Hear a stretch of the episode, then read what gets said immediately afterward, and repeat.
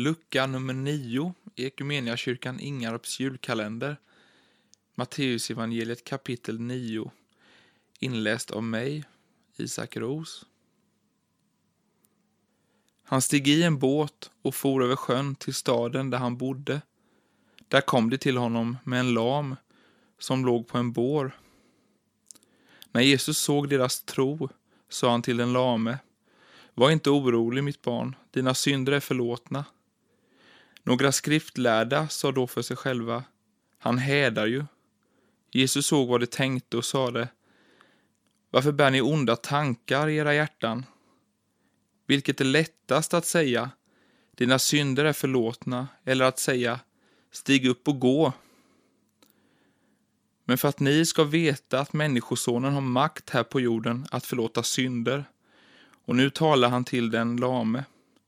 Stig upp, ta din bår och gå hem. Och mannen steg upp och gick hem.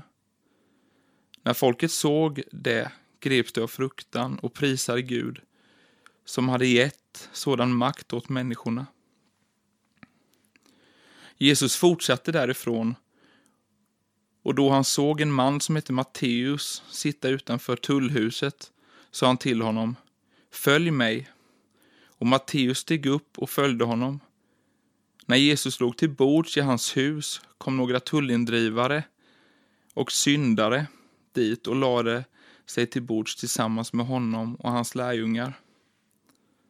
Fariseerna som såg det sa till lärjungarna, hur kan er mästare äta tillsammans med tullindrivare och syndare? Han hörde det och sade, det är inte de friska som behöver läkare, utan de sjuka.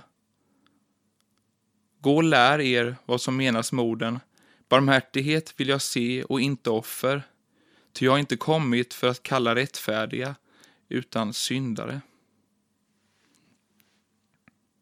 Sedan kom Johannes lärjungar fram till honom och frågade, varför fastar inte dina lärjungar när både vi och fariseerna fastar?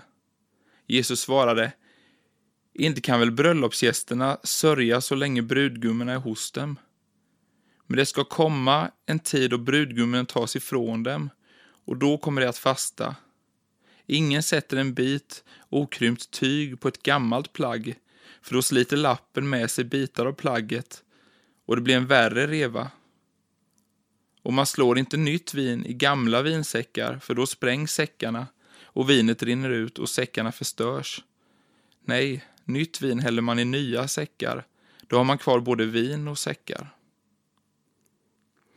Medan han talar till dem kom en synagogföreståndare och föll ner för honom och sade Min dotter har just dött. Men kom och lägg din hand på henne så får hon liv igen. Då reste sig Jesus och gick med honom och lärjungarna följde efter. Men en kvinna som hade lidit av blödningar i tolv år kom bakifrån och rörde vid tofsen på hans mantel, eftersom hon tänkte, får jag bara röra vid hans kläder så blir jag hjälpt. Jesus vände sig om och fick se henne och sade, var inte orolig min dotter, din tro har hjälpt dig. Och från det ögonblicket var hon frisk.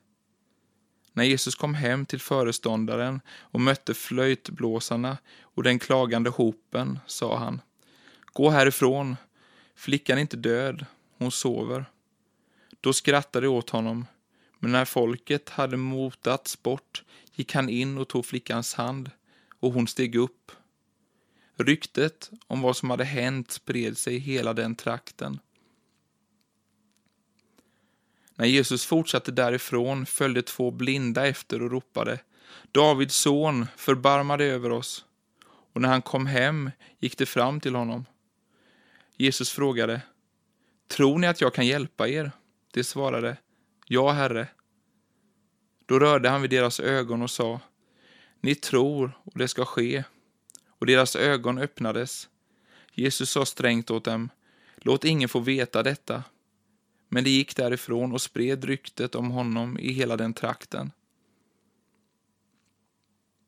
När de var på väg ut kom han till honom med en besatt som var stum. Han drev ut demonen och den stumme började tala. Och folket häpnade och sade, aldrig förr har man sett något sådant i Israel. Men fariseerna sade, Det är med demonernas förste som han driver ut demonerna. Jesus vandrade omkring i alla städerna och byarna och undervisade i synagogorna, förkunnade budskapet om riket och botade alla slags sjukdomar och krämpor. När han såg människorna fylldes han av medlidande med dem. För det var illa medfarna och hjälplösa, som får utan hede. Och han sa till sina lärjungar, skörden är stor, men arbetarna få.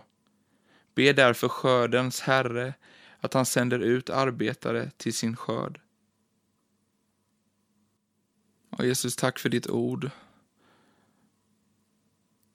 Och tack för att vi får komma nära dig genom det som står skrivet, Jesus. Och jag ber om den uppmaning som du har till oss. Om din skörd. Jag ber Jesus att vi ska finnas till för våra medmänniskor. Att vi får känna din närhet och att du är med oss och att du leder oss i livet. Jag ber att vi ska vara frimodiga att lyssna till din röst och lita på att du leder oss genom hela livet.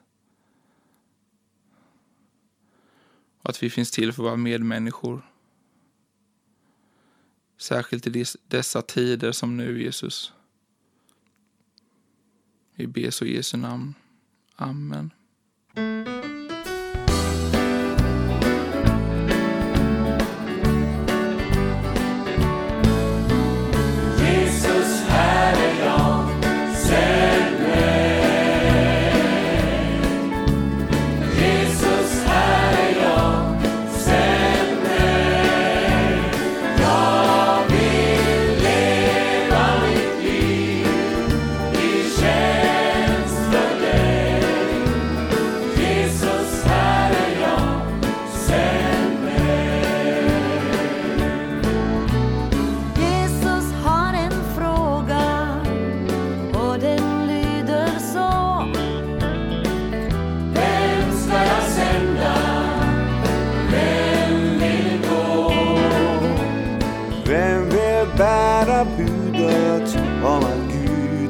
Gud är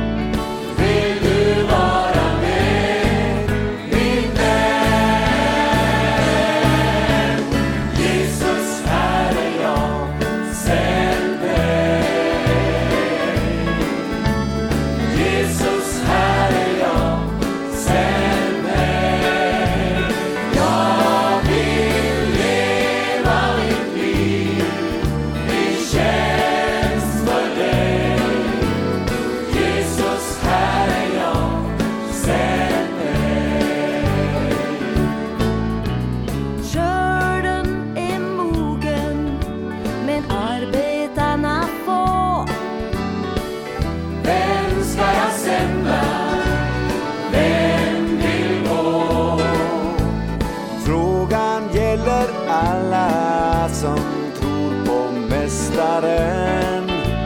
Som vill